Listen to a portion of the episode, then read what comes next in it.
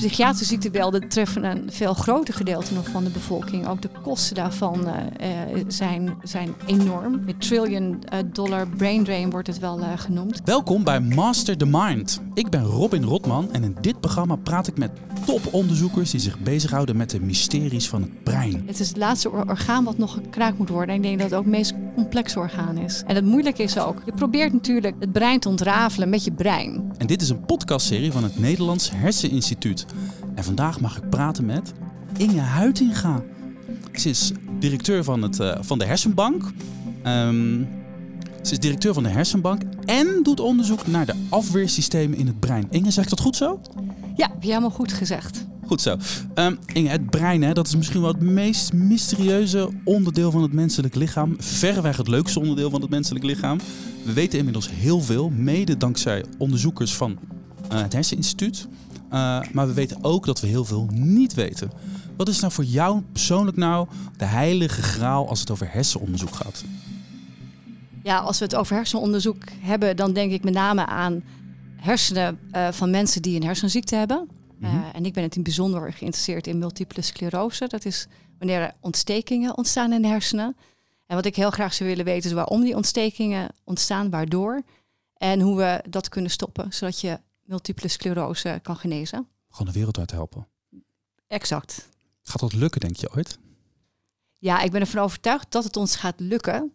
Dus het is de vraag of, maar het is natuurlijk wel de vraag wanneer. Uh, en mij wordt vaak gevraagd uh, uh, hoe lang gaat het duren voordat we nu een oplossing hebben. Ja, mensen zijn ongeduldig, hè? Ja, ja ze willen proberen dan een uitspraak te ontlokken. Maar ik durf toch wel te zeggen dat ik denk dat het het zal uh, meer dan tien jaar zijn, maar minder dan twintig jaar. En ik denk oh, wow. dat, we, dat we wel een medicijn uh, hebben. En dat is de, de, de oplossing gaat aan de kant van de medicatie zitten, denk jij? Want je kan natuurlijk uit duizend kanten ja, op. ik denk dat de oorzaak aan de kant van de medicatie moet liggen omdat er echt iets misgaat. Mm -hmm. wat weten we dus nog niet precies. En jij bent dus directeur van de Hersenbank. Ja. het is misschien wel de grootste of een van de grootste hersenbanken ter wereld. Zeg ik dat goed? Nou, ik weet niet of het de grootste is, maar het is wel de snelste hersenbank ter wereld. Kijk eens aan. Hey, en, en wat is dan hier jouw ambitie bij de hersenbank?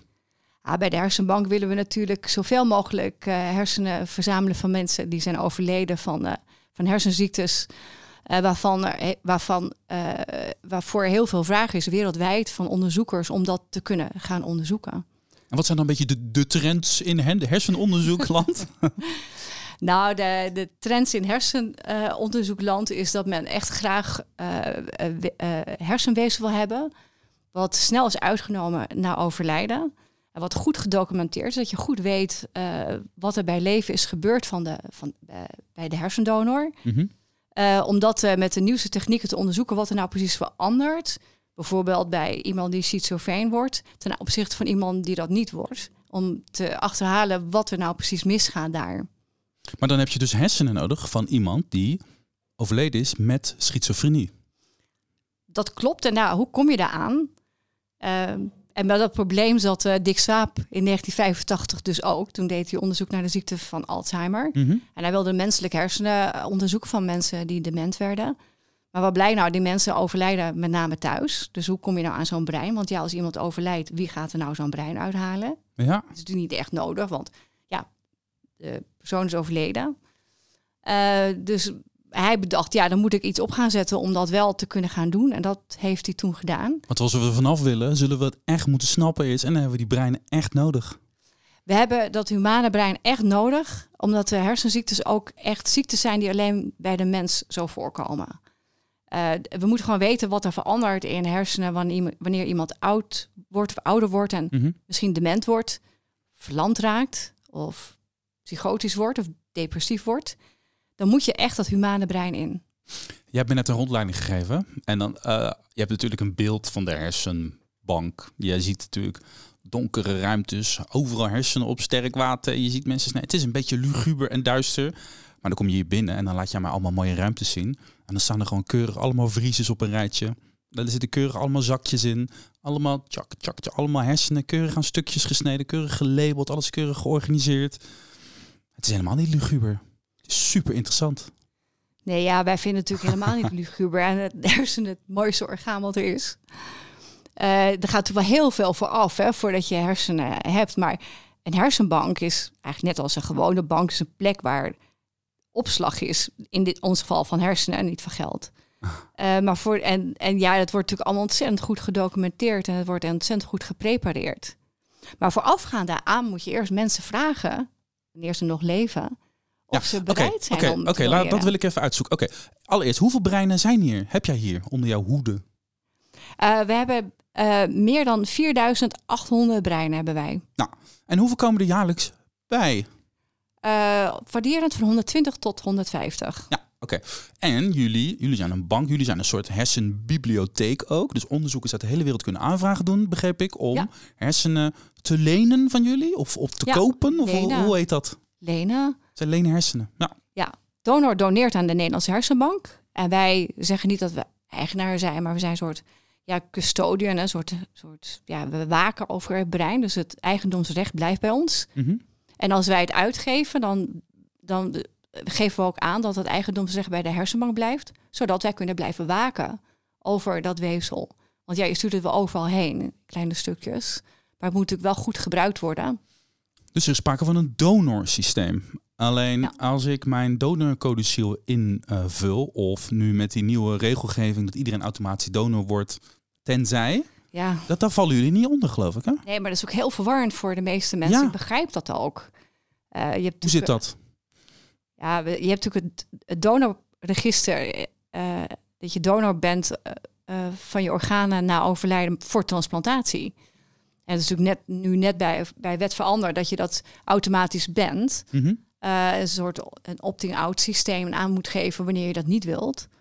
en daardoor denkt iedereen dat het geregeld is en dat ze dus een hersenen donen, doneren voor onderzoek tegelijkertijd. Maar dat is natuurlijk niet zo. Het is hersenen, die, als je hersenen wil doneren, dan is een apart donorcodiciel nodig.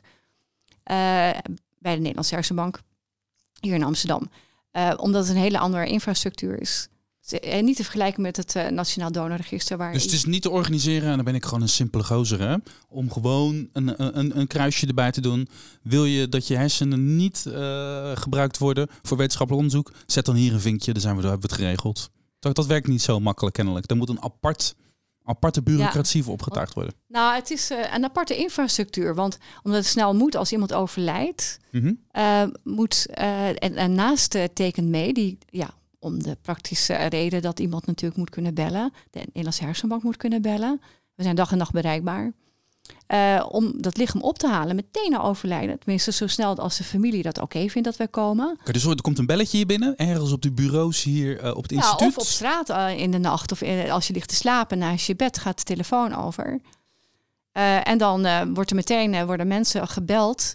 de begrafenisondernemer met wie wij werken wordt gebeld om het lichaam op te halen. Spoedt zich naar, de, naar VUMC, waar intussen vijf mensen zich verzameld hebben, vaak op de fiets naar de VU. Allemaal opgetrommeld? Allemaal opgetrommeld. 150 keer per jaar? Ja.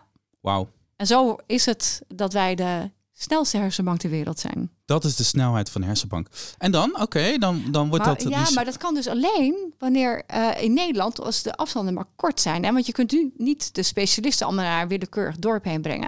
Het is beter om het lichaam naar de specialisten toe te brengen. En daar heb je een klein land voor nodig. We zijn een klein landje, veel mensen. En dus uh, is de infrastructuur, dat, dat helpt mee. Oké, ja. en dan gaan die mensen, uh, jouw team van vijf, die gaan daar uh, die hersenen eruit halen. Ja. En dan? Dan hebben ze een brein. Meteen nog stukjes hakken, hup, invriezen ja. en hier in de, in de vriezer? Nou, wordt deels ingevroren, wordt deels wordt het bewerkt met een fixatief. Deels is vers voor kweken en voor elektrische activiteit afleiden. En dan komen al de onderzoekers midden in de nacht ook op de fiets vaak uh, om, om materiaal te halen voor een onderzoek. Dus het is een hele bedrijvige situatie. Maar je wil ook weten natuurlijk, van, van wie waren die hersenen? Hoe oud was deze meneer of mevrouw? Ja. Was die meneer of mevrouw ziek? Was het dementie? Was er MS in het spel? Was er iets met het brein aan de hand? Dat, weet je, dat moet je allemaal uitvragen of zo. Wordt er dan ja. interviews met familie of met arts? Hoe werkt dat? Ja, dus we vragen alle gegevens op na overlijden. Ja. En dan, dat zijn hele dikke dossiers. Wel zo dik. Ja. Maar dat kan de luisteraar niet zien ja, je, je, hebt je, je handen ongeveer 20, eh, 25 centimeter uh, van, van elkaar. Ja, ja. Uh, en dat wordt samengevat in het Engels vertaald, omdat het vaak naar het buitenland ook gaat. En dan worden ook delen van de hersenen zijn specifiek uitgenomen om een diagnose te stellen. Eh, wat heel belangrijk is, omdat in de hersenen vaak veel meer veranderingen zijn dan je bij leven kan waarnemen met de MRI. Eh, om te achterhalen wat er nou precies veranderde en wat er nou precies misging of juist niet. Als er dan iemand binnenkomt of iemand of een brein binnenkomt van iemand die MS had, ben jij dan ja, misschien stiekem een beetje blij van ja, daar kunnen we iets, dat is, daar kunnen we MS weer een, een, een- kunnen we kunnen we weer mee aan de gang? Of is dat een Ja, rotvraag? ja, het is, ik het moet wel bekennen dat wanneer bekend is dat er een MS-obductie is, dus het hele onderzoeksteam eh, ja, is toch wel eh, ja, raakt opgewonden, zeg maar. Ja, want daar kan je gewoon hele interessante onderzoeken mee doen. Nou, we zijn super blij van MS gebeurt dat per jaar gemiddeld eh, maar 13 keer, Mhm. maar toch nog 13 keer.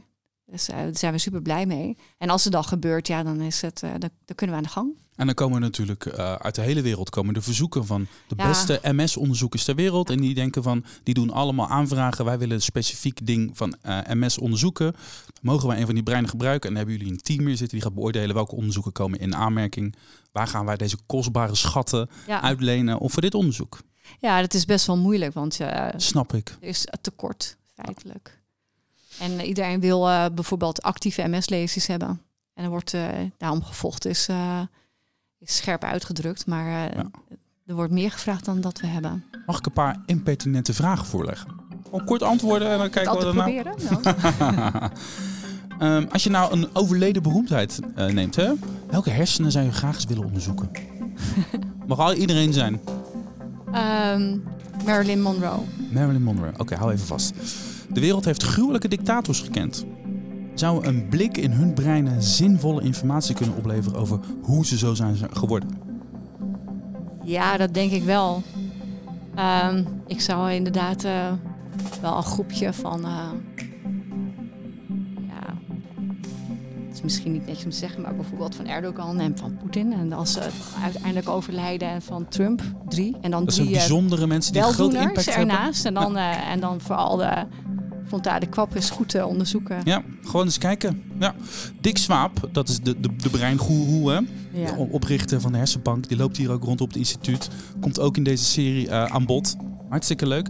Eh, die haalt best wel wat controverse op zijn hals met zijn stelling: Wij zijn ons brein. Niet iedereen is daarmee eens, of niet iedereen wil accepteren dat dat zo is, zoiets. Jij bent het natuurlijk hardgrondig met hem eens, maar toch, een beetje pesten. Kun jij een argument aandragen die het tegendeel ondersteunt? Ja, dat, ehm, eh, ik heb wel discussies ook gehad met, eh, met, met Dick over eh, de ziel. Of er nou misschien nog een ziel in zit in, in de hersenen. We zijn wij niet onze ziel en is, is het brein dan toch niet een computer? Ik is wat spirituelere aanpak is dat. ja, het is echt spiritueel. Het is niet religieus, maar het is spiritueel. Ehm, waarop hij antwoordde, wel Inge, daar kun je natuurlijk gewoon ook een proef op doen. Eh, en die hebben we ook gedaan. Zij heeft altijd overal een antwoord op. En hier op het antwoord op de vraag van, hebben wij misschien een ziel? En is dat wie wij zijn?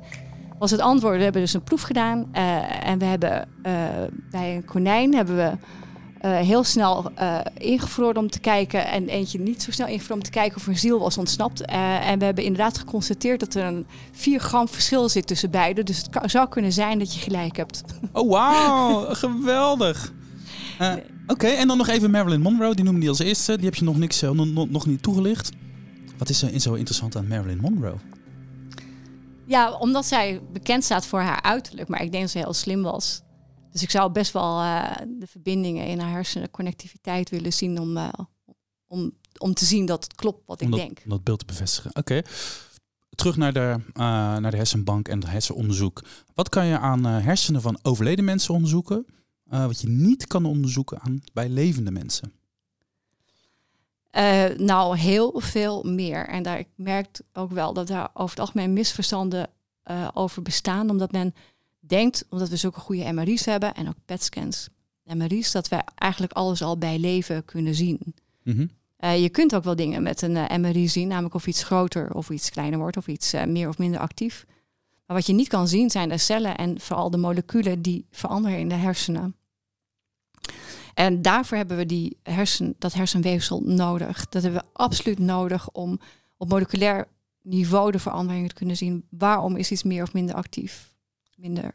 Of Daar heb je hersenen van overleden mensen Ja, voor nodig. want- Welkom, ja? Ja. Nou ja, het zijn, het zijn de moleculen waar we zo direct, eh, die we moeten gebruiken om zo direct eh, de medicijnen te maken om, eh, Om invloed uit te oefenen. Om invloed uit te Ja. oefenen op hersenfunctie. Ja. Dus als je eh, die, die aandoeningen die je net allemaal noemt, MS, eh, Alzheimer, als je daar een medicatie wil, wil ontwikkelen, dan moet je dat op die plekken, dan moet het invloed hebben. Daar heb je die- humaan hersenwezen voor Ja. nodig. Ik, zeg, het is, ik wil ben- benadrukken, de oplossing van die hersenziekte zit in de hersenen en de menselijke hersenen. Andersom, wat kun je bij levende mensen onderzoeken, wat je niet kan onderzoeken bij hersenen van overleden mensen? Ja, het is ook een klein nadeeltje bij, eh, bij postmortem is dat het punt 1 niet meer leeft. En punt Ja. 2 dat het maar één tijdstip is. Ja, dat ik moet dat toegeven, dat is eh, be- beperkend. Nou, wat dat betreft heb je de hersenbank en de rest van de wereld is een grote levende hersenbank. Dus daar kunnen we gewoon onderzoek op doen. En er zijn er genoeg van, dus daar hoeven we ook ons geen zorgen over te maken. En we hebben de MRI's dan, die zien niet zoveel, maar we hebben toch wel een klein beetje hulp daarvan. eh. Ehm, wat wordt er allemaal een beetje onderzocht? Je, hebt- je hebt al een aantal dingen genoemd. MS, dat is, dat is, dat, daar, daar heb jij een soort speciale connectie mee. MS Ja. wil je. Eh, je hebt net al Alzheimer genoemd. Dat is een belangrijk eh, ding. Eh, dementie dus eigenlijk.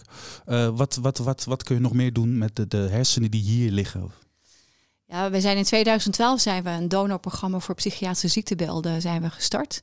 Omdat daar wereldwijd is een enorm tekort aan hersenen van mensen met een psychiatrische aandoening, zoals depressie, schizofrenie, eh posttraumat- post- posttraumatisch stresssyndroom, eh, obsessief-compulsieve dwangstoornis en dat soort dingen. Eh, en eh, we hebben eigenlijk geen idee wat er nou verandert in die hersenen, terwijl het toch echt best wel heel veel pijn en zorg, eh, leed veroorzaakt. Ehm, en de kwaliteit van leven vermindert. Dus ik denk dat het eh, een fantastische stap voorwaarts is dat we dat zijn gestart. Het was ook succesvol. Mhm. Zodat we nu eh, met, eh, met hele verfijnde technieken kunnen gaan kijken wat er nou precies verandert op cel- en molecuulniveau. Wanneer iemand gaat hallucineren of als iemand eh, depressief is. Of in een oorlogssituatie getraumatiseerd raakt. Ja, dat en heeft niet meer de tot rest rust kan komen. leven- En ja. dat de kwaliteit van leven daardoor echt vermindert. En we hopen, er, ik ben ervan overtuigd dat dit gaat leiden tot inzichten wat, er, wat daar verstoord is. En hoe we die verstoring weer terug in evenwicht kunnen gaan brengen in de toekomst. De meeste mensen zullen denk ik denken als het gaat over eh, hersenziektes aan dementie. Alzheimer. Het geheugen eh, laat je in de steek. Je verliest je identiteit.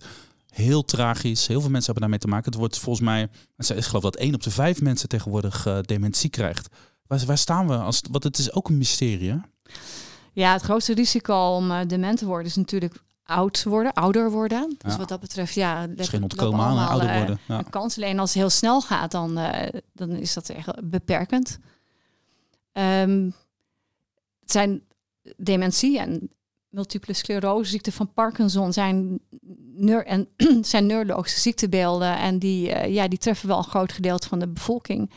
Het eh, psychiatrische ziektebeelden treffen een veel groter gedeelte nog van de bevolking. Ook de kosten daarvan eh, eh, zijn, zijn enorm.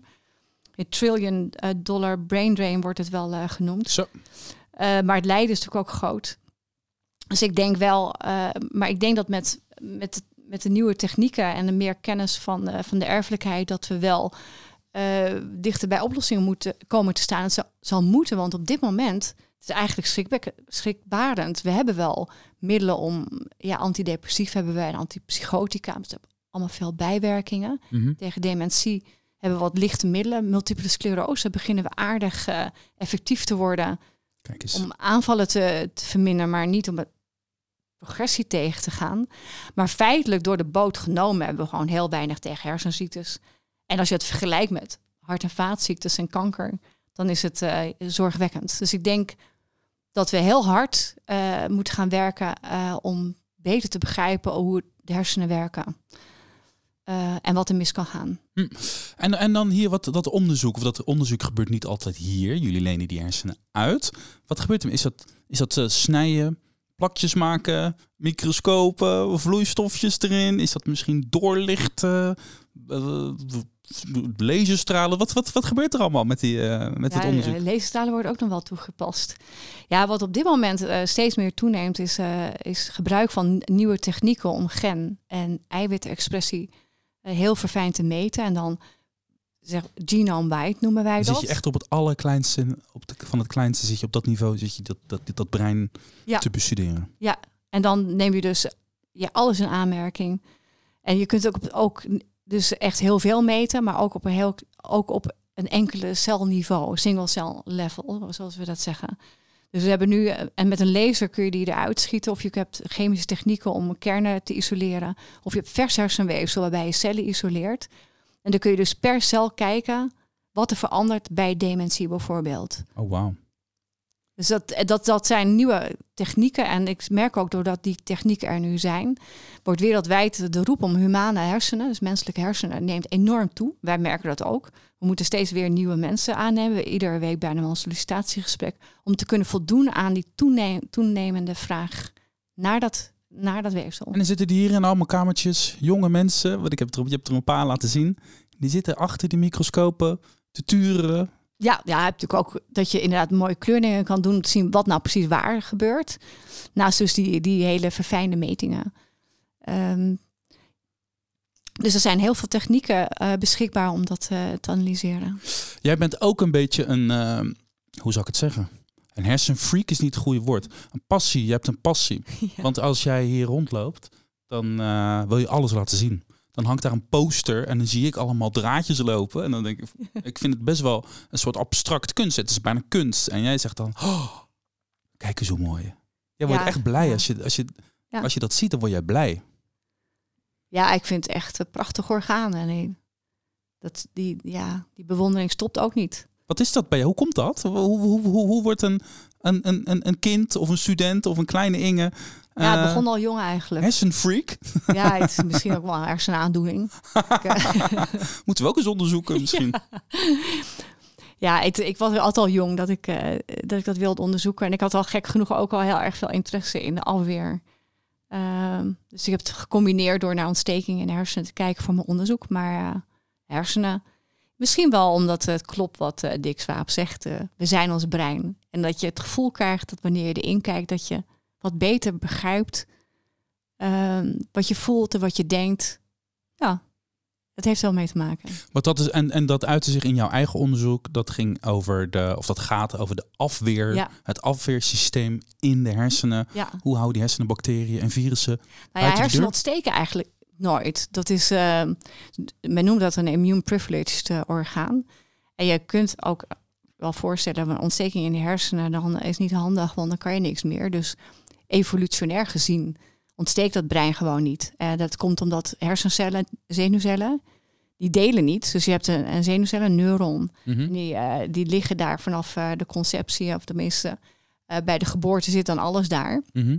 En het enige wat gebeurt bij, bij het opgroeien is dat ze de contacten maken met elkaar, maar niet dat ze zich vermeerderen. Mhm. Dus wanneer er ontsteking komt, um, um, um, dan, dan, dan raken dit soort zenuwcellen beschadigd. Uh, en ze delen niet meer, die andere. Dus dan verlies je functie. Dus ja, dus het brein doet er alles aan om niet te ontsteken. Maar je kunt je natuurlijk voorstellen dat er wel uh, alweer is om te beschermen tegen virussen en bacteriën. Nou. Maar die wordt de hele tijd onderdrukt. En dat heeft, uh, ja, dat is een hele interessante om te kijken hoe dat nou geregeld is in het brein. We weten eigenlijk heel weinig van. En daar, dat, daar, daar zit jij, dat is jouw terrein. En dat is mijn terrein. Ja, leuk.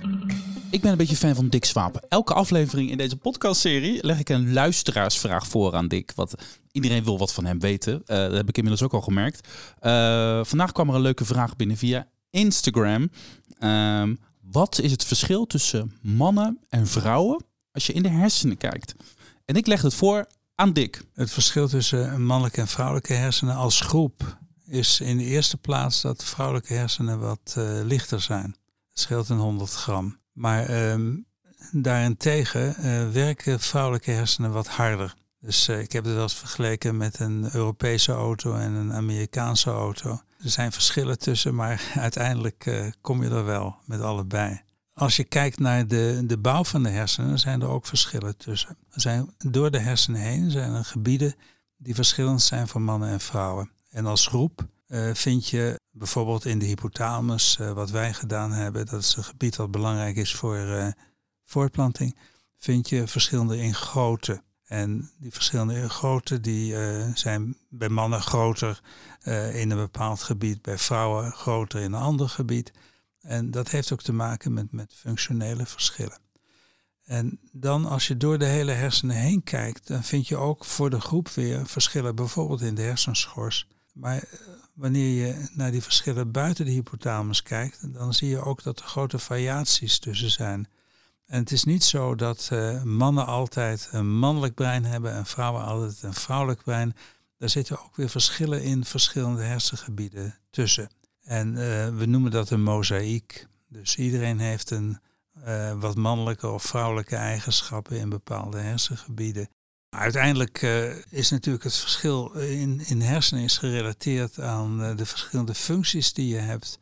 en die functies die zijn in de voortplanting, maar ook in de rest van het leven. Je ziet ook verschillen in, in speelgedrag al bij kinderen. Meisjes die kijken meteen na de geboorte langer naar gezichten dan jongetjes. En jongetjes kijken al heel snel meer naar dingen die kunnen bewegen en waar knoppen aan zitten en zo. En in de jaren 60, 70 is gezegd uh, dat dat komt omdat de ouders het ene spelgedrag, uh, dus met poppen voor meisjes bijvoorbeeld, stimuleren en het andere gedrag afwijzen. Dat geloofden wij niet zo, dus we hebben onze twee kinderen heel systematisch poppen en autootjes gegeven. En het meisje nam alleen de poppen en jongen alleen de auto's. Maar dat is niet genoeg, twee kinderen voor een goede publicatie. Dus we waren heel blij met Alexander en Heinz, die hetzelfde deden met jonge aapjes. En dan zie je het ook, dat die meisjesaapjes die uh, pakken bij voorkeur de pop en gaan moedelijk gedrag vertonen. En die jongetjes die kijken wat je met een autootje kan doen. En je kunt moeilijk volhouden dat het onder dwang is van de apenmaatschappij. Dus er zitten gedragsverschillen uh, in die ook nuttig zijn voor de rest van je leven. Dus een complexe zaak, maar het maakt het leven wel interessant. Wat is het toch ook een held, hè? Die Dick Swaap. Uh, hij is niet alleen een held omdat hij dingen weet over het brein. Hij is ook oprichter dus van deze hersenbank. Klopt als hij overlijdt, hij was ook de eerste donor, hè? hij was de eerste ja. geregistreerde donor. Als hij overlijdt, dan komt hij in een van die vriezers. Ja. Dat is toch crazy, of niet? Ja, ik moet er eerlijk gezegd niet aan denken, maar uh, Dick is mijn gro grote inspirator en hij is inderdaad hersendonor. En het uh, zal een eer zijn, maar ik moet er niet aan denken dat hij overlijdt. Uh, ja, dan. Je moet er niet aan denken dat hij overlijdt, snap ik. Maar heb je zin om in zijn, in zijn hersenen te snijden? Nou, ik zou, ik zou wel zijn hypothalamus willen zien, eerlijk gezegd. Oh, wat denk je daar aan te treffen? Nou, dat het een heel.